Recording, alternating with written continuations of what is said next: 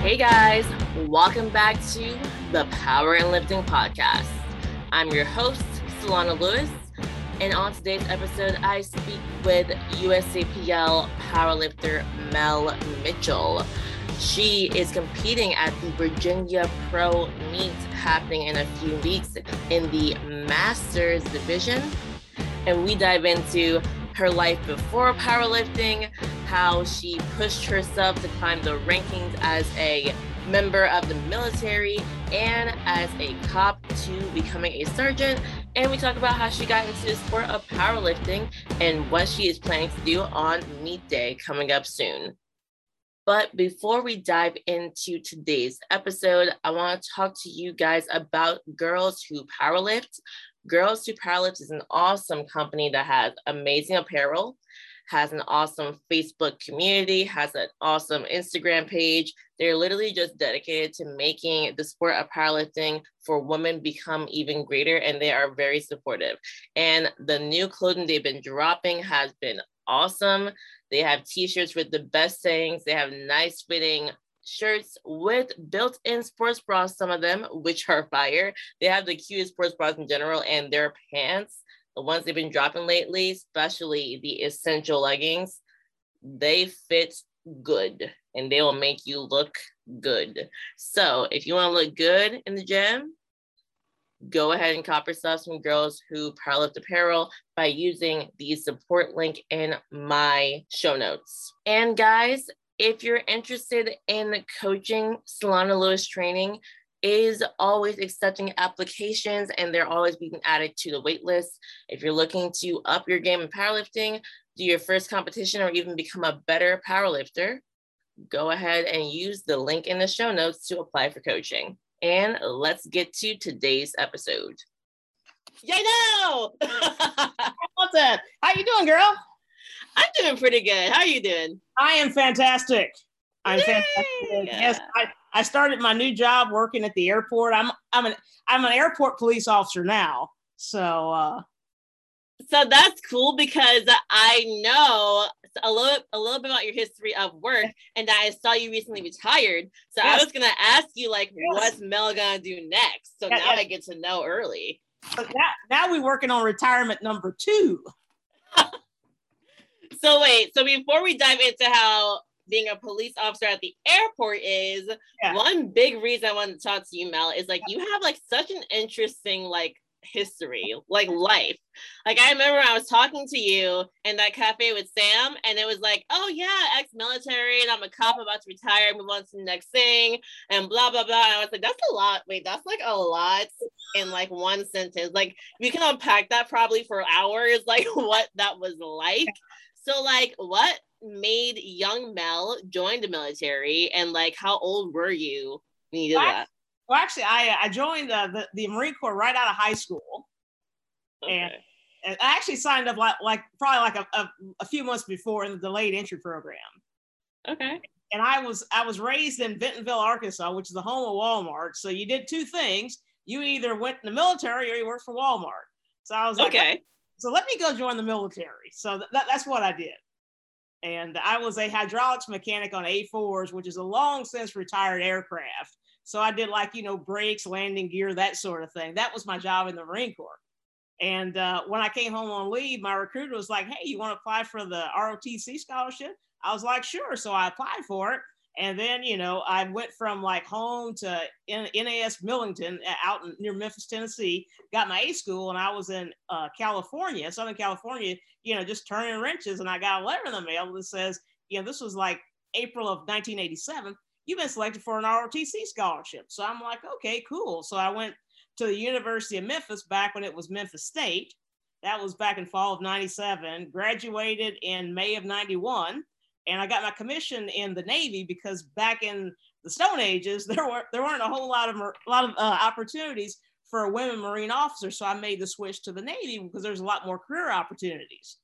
And then I did the uh, the Tom Clancy stuff for you know the subtracking from shore, and I got stationed in Adak, Alaska, uh, for my first duty station. Spent 18 months out there, and then got stationed in Norfolk, Virginia, in March of '93, and just never left. I was about to say, wait, that's where you are now. and then uh, in August of 1999 is when I got out of the Navy. And then uh, in January 2000, that's when I joined the Norfolk Police Department. Whoa. Okay. Wait, how was Alaska? Like, what was it like living in Alaska? Well, I was on the Aleutian chain, which is way closer to Russia than the United States. So pretty okay. much, uh, you were either if you were a hunter or a fisher, you know, you if you like to hunt and fish, it was great for outdoors. It was kind of a depressing place because it was cloudy and you know rainy all the time. And I st- I was a watchstander, so whenever like the sun would come out, the captain would be like, "All right," he'd go over the loudspeaker, "Sunshine Liberty." I was usually standing watch that day, so you know everybody else is going to enjoy the sunshine, and I'm still standing watch. But uh, it, it was it was a neat place. I mean, I'm I'm glad that I did. And if you didn't like hunt, if you weren't in the hunt or fishing, you were either drinking or in the gym. So Mel enjoys her spirits. and I was also, you know, in the gym. So So you were already lifting at this point. Well, actually, I started lifting right now. See, I'm 54, so I've been lifting literally like, like about 40 years because I started lifting okay. when I was a teenager in high school. My uh, mom let me, you know, get a, a, weight set, you know. So in one of the spare rooms, you know, I had like, you know, my barbell and my bench and all that. So, so I, you were lifting at 14. I've been doing this for a long time.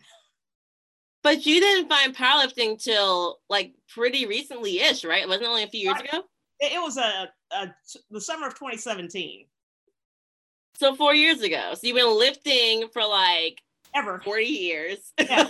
forever but you so how did you find powerlifting then well what had happened was and I, I had also dabbled into like the half marathon training and running because I thought, okay, well, if I want to, and I was those people, you know, if you want to lose weight, you're going to have to, you know, run and all that. And I hated running. My body hated running in pain all the time. This was like, you know, 20 years ago when I was doing that foolishness. So one of the guys who used to work for me joined the Iron Asylum. He was telling me about this gym because he, he, worked out. We would always talk about work and stuff, you know. And he was like, "You need this." He's like, "Sarge, you need to go check it out." I was like, "Okay." So like a year later, after he had told me this, uh, I went to the Iron Asylum to to you know to uh, work out, and I figured, okay, I'm 50 years old at this point. I'm not going to get any stronger, so let me you know let, you know let me just try to you know do something a little bit different. And you know they offered a free fitness assessment, and that that uh, uh, guy John, he ended up being my my first coach. So uh, I hired him because I was like, I'm 50 years older. I'm never getting stronger, but let me at least try to work out, you know, efficiently, make sure I'm using proper techniques and all that. So we did a couple training sessions, and he's like, "Hey Mel, you ever thought about getting into powerlifting?" And I was like, "Oh no, but sure, let's give it a try." And that was like in June or July because in September this gym was helping sponsor a meet. It was just just a local meet in conjunction with CrossFit events and a bunch of other stuff. So we started training for that. And I was like, hey, after that first meet, I was like, I like this. Yes. And, and uh, so you know, I, I did well, you know, I, at the first meet, you know, rel- yeah, relatively speaking, my first comp squat was actually a pause squat, but it, it was hilarious. That's me learning to squat to depth is like a whole nother podcast in itself. because uh, Sam had like done a seminar like a couple weeks before, and I was, I mean, I really had issues squatting to depth because in all the time, all of my lifting, I had never done a proper competition squat. So my yeah. body you know what I was asking it to do. So she held a seminar, a, couple, a squat seminar a couple weeks before the meet. You know, she's like, you know, Mel, you might want to consider opening with the bar. so okay, okay. and, and then you know, right. Luckily, it clicked, and you know, I had no issues there. So I did another meet, uh, Brute Strength, which is another gym in, is a gym in Norfolk. They had a meet. And that was my first experience with the squat bar and the deadlift bar, neither of which I'm fond of. And uh, my coach uh, became a defense contractor. So he wasn't able to handle me at my meet. So I got a chance to handle myself at a meet, which I'll never do again. So all good experience. You know, I did really good at the meet. And I was like, yeah, you know, I like this. And uh, so he had left, and you know, I was like, I, you know, I want to continue doing this, so I need a coach. Well, you know, who am I going to ask you to be a coach? And obviously, Sam's, you know, the appropriate choice. You know, mm-hmm. well, stance are not appropriate, obvious, you know. So I, yeah, I reached out to her and I was like, hey, you know, have you got you know room for another client, she's like, absolutely. And then the rest is history. Oh, the rest is history. This Sam Strong became your fam. Yeah, because man, like I said, look, we're coming up on four years, December 27th. Nice. And I never will remember that, that first session because my other coach had had me on really low volume training. So what I'll do to warm up now is more than what my entire workout would be. So that, that first workout, it was December 27th. By the end of it, uh, I remember being in so much pain. I came home, you know, I'm writhing in pain on the couch. My entire body hurt. It didn't, you know, the only thing I could do, I could text and I could breathe. Those two things hurt. Everything else did. Oh my god! And, so and Stan like, tried to kill you. That's what I think. but uh, killing me would be bad for business. So um, it would be.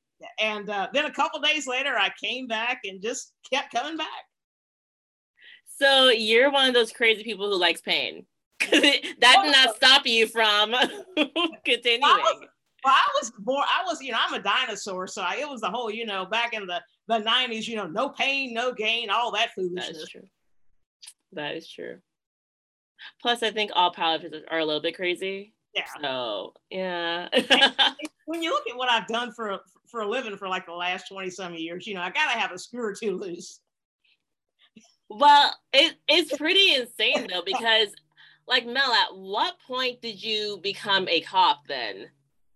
That was uh, January of January twenty fourth of two thousand is when the Norfolk Police Department hired me.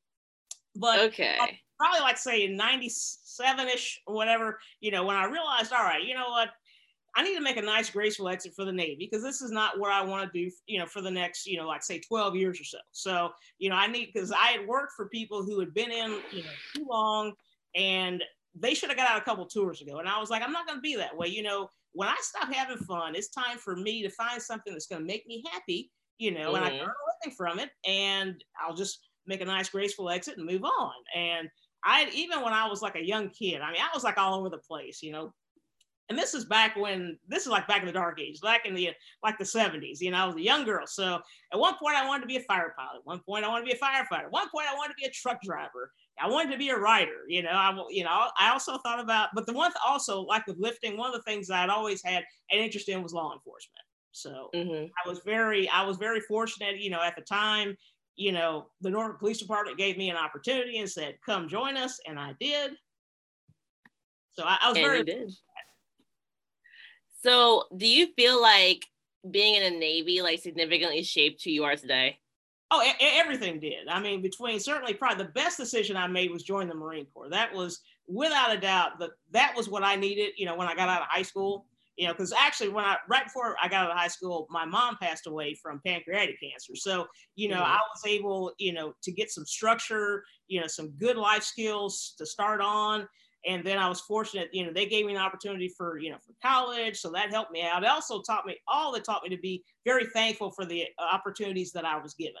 And then my mom instilled the work ethic of, you know, you, you know, you're going to have to, you know, be twice as good. You can do anything you want anything you want. Back when I was wanting to be a fire pilot, she was like, you know, you can do whatever you want to do. You're just gonna have to work hard. And and, and she mm. two or three jobs, so she has still helped. You know, I had the example for a work ethic. You know, she instilled it in me, and you know, I just was fortunate to have all these opportunities and to be able to take advantage of them. So, like, what was like a big challenge then when you were in the Marine Corps? Like you're like looking back now and you're like, yo, like it helped me so much. But going through all those changes to give you structure, like was that hard to like handle? Uh, at, at times it was, but it's like you know you, you got to do it. You know, it's just that you know th- there is no quit. You know, I was in the Marine Corps. There is no quit. Okay, this is hard, but you know you're you're going to do it in some way shape or form. And i i did ha- i had self-confidence. So some way i'm going to get this done. May not know how but at some I, i'm going to do it. I'm going to find a way and it's going to get done. So nice. and those skills that helped me in the police academy you know when and i was one of those people that you know physically you know i you know i was very strong but still you know there was things that i you know that i struggled with and i had to work a little bit harder. And that was just it I just got to work a little harder because you know this is my goal. I'm gonna do it. It's just it may be a little bit harder. I may have to do some remedial training, but I'm gonna do the training. I'm gonna get it done. I'm gonna find some way somehow it's going to get done. And then once I you know got on the street, it's like you know I'm going home at the end of the shift. You know, get a call, may not know. You know, I'm thinking, okay, how am I gonna handle this? I'm gonna figure out a way. I'm gonna handle the call, and at the end of the shift, I'm going home. End of story. Were there people who like would stay late? Is that where you're like, you know, I was like, I'm gonna go home and I'm done? Well, oh, no, it's at the end of the shift because sometimes, yeah, there's been occasions where you know at the end of the shift and I'm home, I'm like, oh, that could have turned out bad. but you know, in, in, the moment, it's like, all right, you know, in some way, uh, you know, we're gonna get this handled. We're gonna win. We're gonna go home. That's it. End of story. There's no, there's no question. Now at the end of it, was like, ooh, that could have been bad. And other times it was like, ooh, I was more lucky than good. But you know, at the end of the day, I'm going home and I'm gonna find a way to accomplish whatever it is I need to accomplish. May not know how I'm gonna do it, but it's gonna get done. Hey, hey man, you got it done. Um, one big thing too that I always have to ask when I'm speaking with someone who was in the military long term, especially African American woman, like was do you feel like you were treated differently than your non-African American peers while being serving in the military? No, not at all. I mean, I, I, was very fortunate. I mean, it, this was like even back in the 70s when I was in the Marine Corps, you know, as long as I did my job and I did it well and I was putting forth the effort, I was good, good to go. But, you know, when I was in the Marine Corps, when I got yelled at, I 100% deserved it. so, you know, they weren't picking on me, you know, it was, you know, I, I deserved it. And, you know, when I was in the Navy, you know, there were some personalities that I had to deal with that were not particularly pleasant, but it wasn't anything directed towards me as an African American, you know, you know, officer. It was a function of these were not always the nicest people, and they were not exactly people persons. So it wasn't anything personal. It was just their personality towards everybody. It wasn't just me. Yeah. Wow, I'm actually loving hearing that because I've had a conversation before, like, yeah, no, I was definitely treated very differently being African American and like I said, other people have had different experiences. You know, when it came mm-hmm. to the people, you know, that I was assigned to work with and work for, that was not an issue. And the places that I worked, that was not an issue. But it's not to say that in other parts of, say, the Marine Corps as well as the Navy, that other people, you know, were, were having a tough time. Man, that's like, but that's so cool though. Like you were like, you feel like you were treated equally, oh. and you were you pushed all the way through, and like you had a long career yes. in there. Which I'm sure looking back now, the benefits are pretty cool, right? Oh, absolutely. A- absolutely. You know, and, and everything happens for a reason. You know, I've had great highs and great lows, but you know, if all if things had happened differently, I wouldn't be where I am right now, and I wouldn't trade where I am right now for anything in the world. So then what made you so now skipping to like more recently, yeah. you just said you well, you said earlier you are now an airport police officer, right? Right, for the Norfolk Airport Authority, yes. For the Norfolk Airport Authority. So, what made you close the chapter, close the door on being a police officer? What was your exact title? I, I was a police sergeant. I, I, was a street supervisor. Sergeant. Yeah. Okay. What made you close the door on that and move on? Because that was like, what, a month ago, like two months ago? Well, it, well, yeah, something like that. Yeah. Well, you know, it, it's a function of I made it to sergeant, and you know, I, I, wasn't for a number of reasons. You know, that was that was as far as you know as I needed to go. The sergeant's like the best job in the department. So knowing me and my personality, that was that was the best thing for me. So uh, what I was able to do was, you know, transition from that job to, to, the job that I currently have currently have now. So it was a function of, you know, I have to decide, all right, you know, I as far promotion wise, you know, that this is it you know, I'm having a good time, but I would like to do something a little bit different. You know, just just a little bit, you know, just a little bit different. So, which can be good. So, you know, I uh, the, there's an opening for the airport came about, and I was I went through the process. I was fortunate enough that they were like, Mel, come join us, and I was like, sure. And so uh, it worked out very well. And now I'm getting to do different things. You know, I'm kind of like energized because, like anything else, if you do something for long enough, sometimes you know uh, you just need a different challenge. You need change. And I like it's like good. Yeah, I was gonna say, you know, change can be a good thing you know, because I like to be, you know, fresh and, you know, I, it was time for me, you know, for to get a different challenge and to move on. So, you know, I was very, I'm very thankful this opportunity came about because I'm still able to do the job. I'm able to learn about, you know, different things. It's a different environment. You know, I still have a job to do. You know, it's not particularly, you know, exciting most of the time, but it's very important and you know i still need to to go out there and do a good job so if god forbid something does happen i'm prepared to respond appropriately and handle it. And So for someone like me who like really doesn't understand the difference between like a, a, cop and a sergeant, I'm like, you all wear a uniform and you are talking about the law. Like, what makes a sergeant like the best job or one of the best jobs in the department? Well, as a, as a sergeant, you actually have the biggest impact uh, on people. Because I know when I first came on, I've worked for some really good sergeants and some really not. But you know, the that good sergeant is kind of in a way, it's, it's my guys were kind of like my kids. You know, I don't have any children, However, you know, my platoon, you know, running a platoon and making sure everybody is, you know, fed and watered, that's kind of like having kids as far as, you know, getting calls at all hours of the day and night. But again, it's really important, you know, for, for a young officer to have a to have a have a sergeant that's going to, you know, uh, uh, you know, hold them to a high standard, but also be there to support them, give them a kick in the behind, uh, you know, w- when they need it, and also to mentor them. And because I made a whole bunch of mistakes, and I told my guys, you know, I got a PhD from the School of Hard Knocks. I was like, and I would tell them about the dumb stuff I did when I was a young officer, because Mel did a lot of dumb stuff. But I told them, you know, you don't have to make the same mistakes I did. You can learn from my mistakes. Save yourself some grief, you know. And they're the best joy I ever had is some folks I've known from when they first came on, and now some of those people, you know, are sergeants getting ready to go up for lieutenant. Uh, seeing seeing the growth, you know, from an officer that just gets cut loose from field training, you know, and I mean, because I was there once too, but seeing that officer go from, you know, somebody, you know, who, you know, let's face sometimes I don't really have a clue to an officer that's, you know, you get to scene, they're in charge of the scene, they're running the scene, they're like, Sergeant, I got this, this, and this, you know, seeing that professional growth and, you know, also getting to know my guys, getting to know, you know, their, you know, their girlfriends, you know, their boyfriends, you know, getting to know, you know, everybody. I mean, that the whole people aspect, that's, it's the best thing in the world. You know, it's kind of, I was gonna say, it kind of sounds like you're like a teacher like yes. you literally like it's like you're the teacher and like all your children are growing up and you're like, I get to have such a huge impact. And, and I'm a firm believer if you're if you're a supervisor and you're doing it right, that that is the kind of kind of role. So that that's the way that it should be done.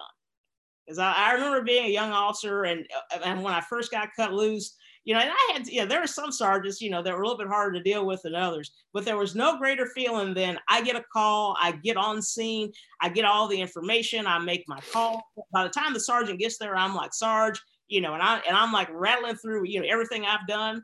And sergeant's like, okay, and drives off. Because you know everything that he or she needed you know i got it taken care of. And that kind of pride and confidence that that's instilled in me i wanted to instill that in my guys. So I mean, and it's and for doing and for doing the job, it's just it's one of the best feelings in the world. You know, it's you know second to when you know you get those calls and you actually, especially when you know you've actually made a difference in somebody's life. A lot of times we'll make a difference, we'll never know, and but later on, you know, they'll be like, you know, that was you know that officer, you know, changed my life. We generally never never know about those things, but uh, every once in a while, you know, we have a call. We're like, you know what, we did something good today no greater feeling. I'm kind of no, no, that's okay. That's okay. I love that. Um, you said something huge. You said like you are telling them the mistakes that you made that said they can learn from it and not make those mistakes. So yeah, that's the goal. Yeah, right. I mean, that's a goal anyway. Like even a parent, right? You're like, kids, yeah. don't do what I did, right? Um, what was one of the biggest mistakes while you were a cop that you learned from and that you got to kind of teach people to avoid doing when you became a sergeant? drive like you have some sense. That's fair. Oh, when I first came on, I and of course, you know, we all we teach people in the academy, you know, the, the think you're invincible. And honestly, that's the mindset you should have, you know, when you have to work. But you know, I I tore up a lot of police cars. and a lot of cars and you know I, and uh, I think but my very last major accident you know it was only by the grace of God that I survived because I darn mm. killed myself so and yeah, and I and I shared all of those stories with my guys. You know, when it comes to you know when you're driving with you know your lights and sirens, yeah, you may feel invincible, but you're not. You know, and there's dangers of just you know people not paying attention, legitimately not hearing you. I mean, there's a whole there's a whole slew of things. You know, so I always try to impress upon my guys, you know, that I was like, don't do what I did, please. And uh, so hopefully, you know, they could learn from my mistakes, be a little more careful. And like I said, that was something that got my attention, you know, and, which was good, you know, but, you know, probably you know, the big guy upstairs was like, you know, it, it took long enough. He's like, I'm gonna give you one more chance. like next time, I'm not saving you. So yeah. yeah. yeah, But I was like, all right, dude, you, you, all right, you got my attention. I get the well, I actually love hearing that because again, you're talking to someone who does not know much about like yeah. what like the actual journey being cop. I just know what one looks like. I know I'm supposed to respect them. That's the extent of us knows about cops, right? But it's cool to hear that you're like, you know, hey, yes, we have like this, we have additional authority. We can do like cool stuff that like the average citizen cannot do. However, sometimes we we overdo it and we need to not. We need to not. Absolutely. Absolutely.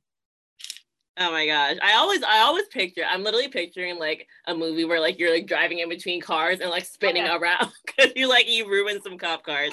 That's pretty oh, insane. Oh, oh yeah, yeah. What was the fastest you drove in a cop car with your lights on?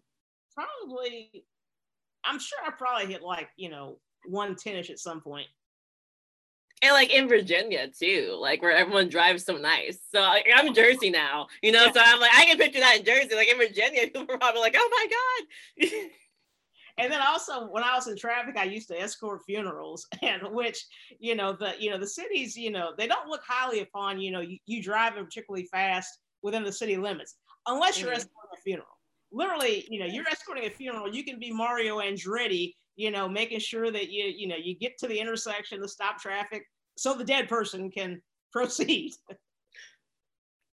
Interesting to hear. it, it's, it's really kind of, uh, and like I said, I've gotten a little bit of trouble from, you know, some of the stuff I've torn up, but, but seriously, when it comes to that, you know, you know, when you're escorting a funeral, provided, and I mean, if the weather's bad, that's a whole different story, but if the weather's good, you know, we were you know, doing all sorts of stuff to get those funerals escorted. But I, but I will say, when I was in traffic, I probably did like, oh, well in excess of a thousand. No, it's probably several thousand funerals that, that I'd escorted. But there was mm. there was a, but there was a huge sense of pride when I was in traffic of, you know, people a lot of times will be coming in, you know, for the service the service for their family member. You know, the only experience they may ever have with the Norfolk Police Department is whoever's you know escorting their funeral. So you know, that was something that me and the guys that I work with, you know, we took a lot of pride in to make sure that, you know, the people we started with, you know, when we left the funeral home, wherever we were going to drop them off, everybody got there together and they got there safely. That's really cool to hear that you were like, you like, you do have to really realize like, you do this every day, but a lot of people have one interaction with like the police, hopefully one with the police. So. So bringing it, so thinking about like the kind of schedule officers have, like what's been like your biggest obstacle with balancing training and work when you were like an officer, even if you weren't like technically powerlifting yet? You said you were always lifting. Well, yeah. Well, the other thing is, is like uh, before I started training with Sam, I lifted around because I wasn't powerlifting. I just lifted around my schedule. You know, I didn't train off a night shift. I didn't train between night shifts. You know, I I worked it in. So with 12 hour shifts is what I've been on for, I was on for like the last seven years of my career. Uh, the hardest part was because I got to get four workouts done in seven days. It doesn't matter if it's my five day, 12 hour work week or my two hour or two day, 12 hour work week. Those workouts got to get done. So mm. I'm a male getting up at like 145 so I can get at the gym by three and be at work by six.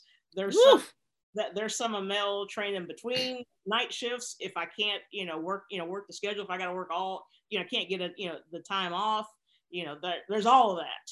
So now I work nine hour shifts at the airport. So, and I will tell you, nine hours is way better than 12. So when I work day shift sometimes, I'm still going to have to get up at 145 to get to the, to, you know, to get to work by six. But on night shift, like I'm between nights, between nights now, I'm going to be training here in a little bit, but I'll be able to, um, you know, it, it's a lot easier getting through the night, nine hours versus 12. But the work's got to get done.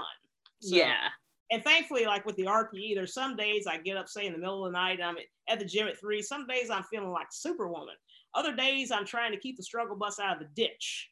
Mm-hmm. So it's just a function of just taking whatever's there for the day, get the work done, and then move on. And then also doing what I can to try to prioritize rest and as much as I can.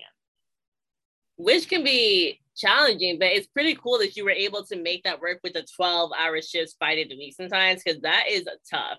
Oh, and oh, the, no, it, it sounds pretty horrible actually. like, to be, oh, yeah, like you're awake now for 16 hours. Oh, like, it, those days were painful. They were not pleasant, but work's got to get done. The work's got to get done. And I got to go to work I can pay Sam. So, you know. that is true too. you're like, this ain't free, so we got to get this done. Exactly. So moving into now we have our nine hour shifts. We get a little more rest and recovery. We're yep. training hard for the Virginia Pro Masters. Yes, yes. December 5th, which I'm super excited. I'm actually commentating for the Masters too, which I didn't know until like last Yay! week. So I know I'm excited about that. How was training for the Masters going? The pro going? It's going very well. Going very well. Going very well. Sam's very happy. And when Sam's happy, Mel's happy but training's going well. Oh, solid. What are we looking to put up? Um, whatever Sam puts on the bar. okay, fair. Do you guys talk about what your goals are for meet day the week prior, or is it just like Sam, do whatever you want to do, don't even talk to me?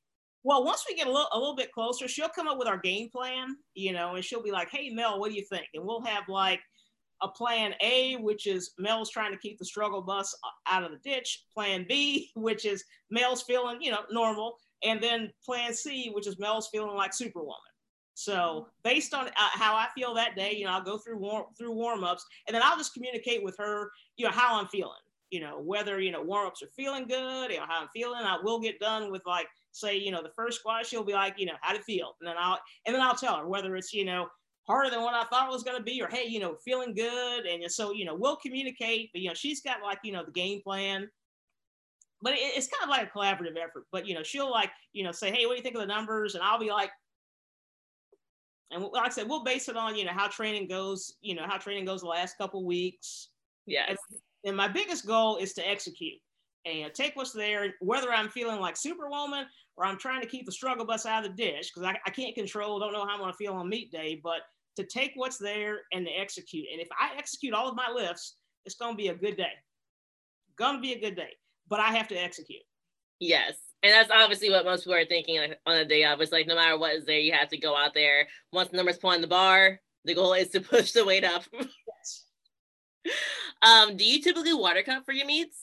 No, I, I did that once. Okay. I, I did that once and it was the most miserable experience of my life.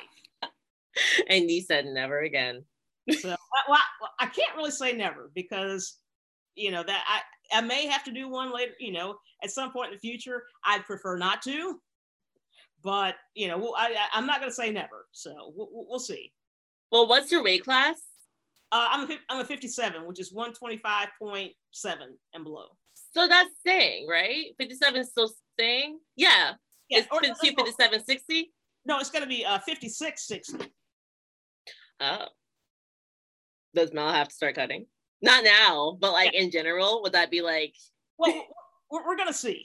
We're, we're okay. Gonna, I, am not at the moment. I'm not real sure. You know, we'll we'll just see. I'm not real um, because I love competing. So yeah, that's that. I, am gonna compete. Uh, I'm not gonna be. I don't plan on being miserable for like six months in order to do it. Mm-hmm normally I eat pretty well. Mel enjoys her spirits. So that's those are things you know that Mel does enjoy that you know when it's not around training. But so we'll see. Okay. We'll see. Because uh, there are times when I've there's a couple weeks I've actually come in below 56, not even trying. Uh, so I'm also now compared to like I think probably last time I did that, I'm a little bit thicker, and I expect to be a little more thicker come you know time for national. So we'll see.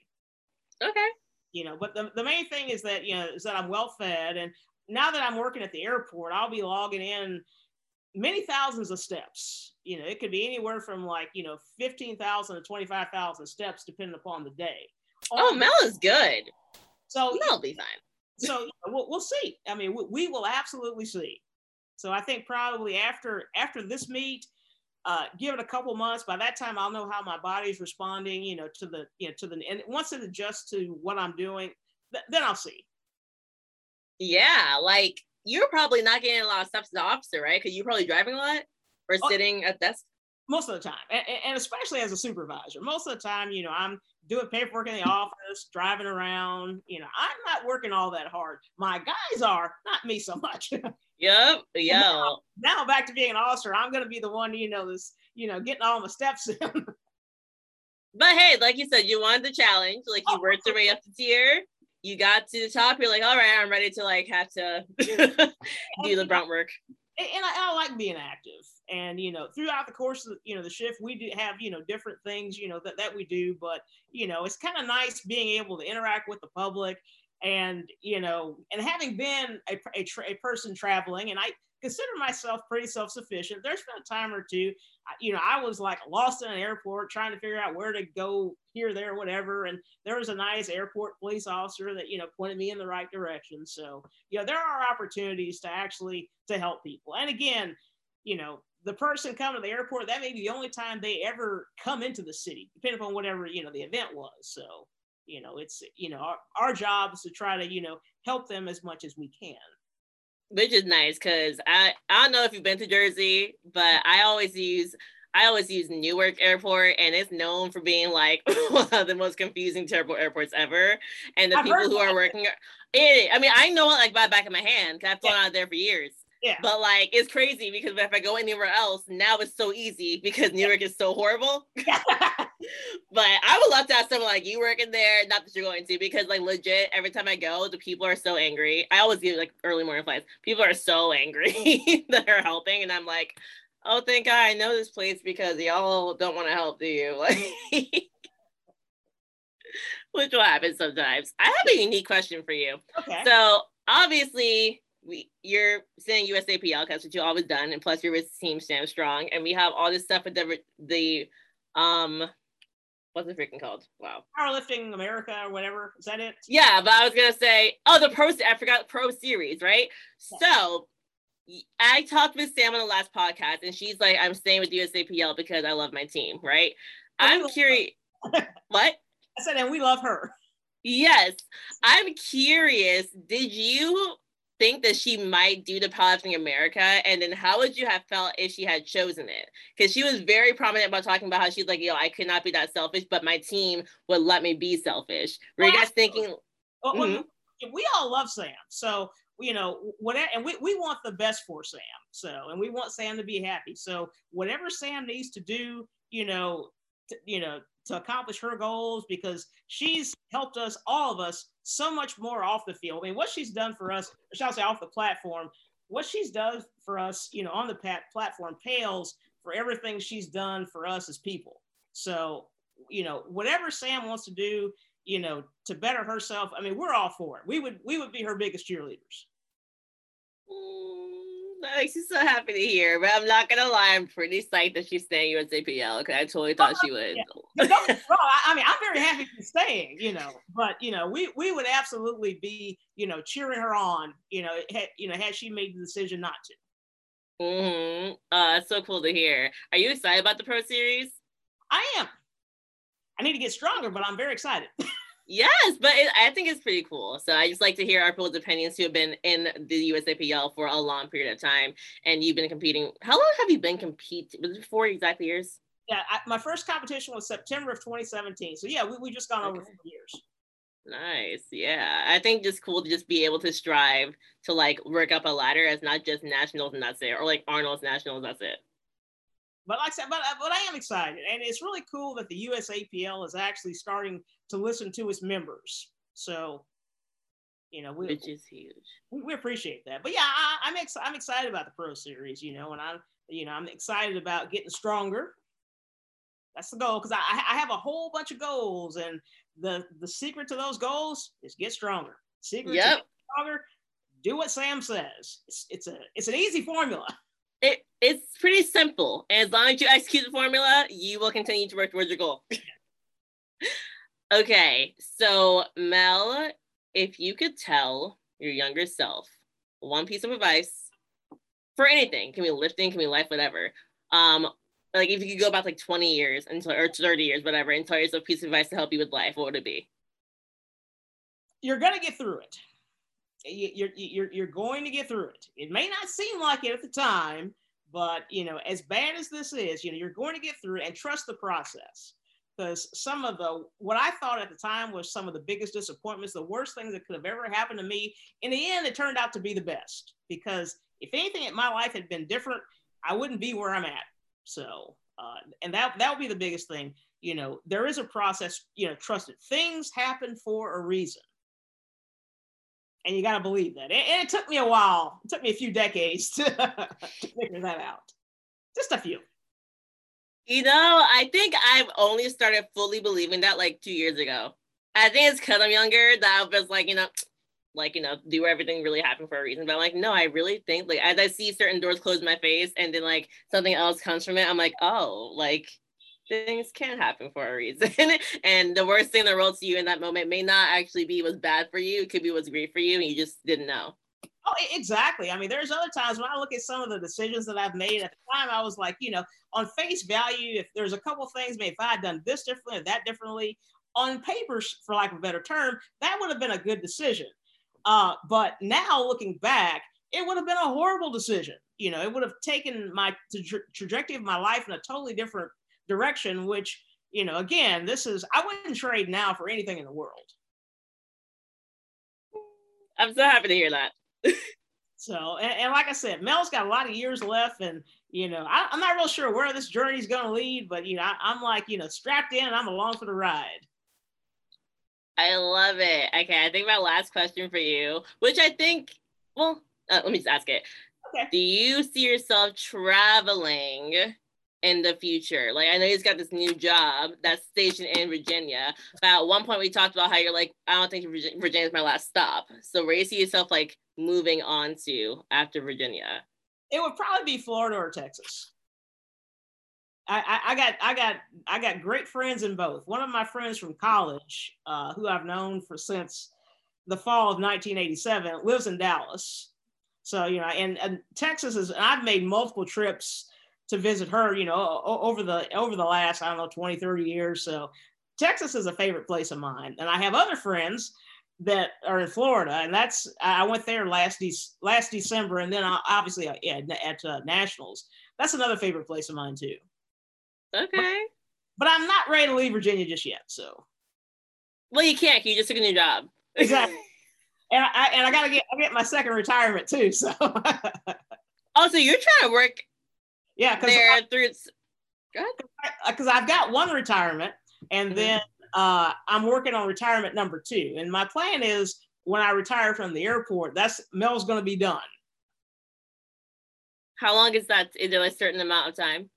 Uh, I can stay as little as five years, but you know, as long as I'm having, as long as I'm enjoying going to work, you know, I'm gonna be there for a while. So okay, I enjoy going to work. Yeah, I have because there's I had always planned on working after I retired. So uh, the retirement was just a little bit early. So I've got many good years left. So you know I could easily be working for the next you know ten years or so. I can see that too. Because I really don't mind working. You know that you know that that is not an issue. And you know, w- you know, we all know Mel's a people person. I can like talk to. I've made multiple friends over the years sitting in an airport. Multiple friends. Well, you know what it is too. It's like you ain't really think about it, it's like, do you want to like what retire and then pick up seashells at the beach all day, every day? Like what like you know, like work is actually if you love what you're doing, yeah. it's very nice to spend your time doing that besides just sitting at the wall and staring at it. Like oh, I, oh, absolutely. Absolutely. So, I mean, you know, it's, uh, I, I'm very fortunate, you know, and I want to be, you know, I'm going to be lifting, you know, until they put me in the ground. So that's my plan. And, but I also like being active and engaging with people. And like you said, you're, I mean, duh, you're obviously a huge people person. So yeah. I love this for you. so I, I'm really, and that was the other thing that I was kind of missing for the last few years because my guys uh, at the police department, you know, they're they're out there answering calls. So normally when I'm going to a scene, it's it's a a scene of somewhat some, some sort of significance, but I'm really not the one dealing a whole lot with the public unless you know somebody's asking me for direction or they want to complain on one of my officers, you know, or they may, you know, occasionally they may have a question. I don't really have the interaction that I used to, like say when I was working in traffic and I was interacting with multiple people every day. so yeah. this, this is kind of nice too. I love that for you. I really do. I do too, but thank you. Well, thank you so much for coming on. I have loved talking to you. I cannot wait to commentate you as a pro and watch you do your thing. Oh, I, I, am so excited, and you, you, know, you know, Team Samstrong. You know, we, we love our girl Solana. You know, you're one of the team now, so. I'm like the I don't even know what you call me. I'm like the unofficial member of Team Samstrong. Yes, yes. ah, all right, guys. I'll catch you later on the Power in Lifting podcast. Thank you so much for listening.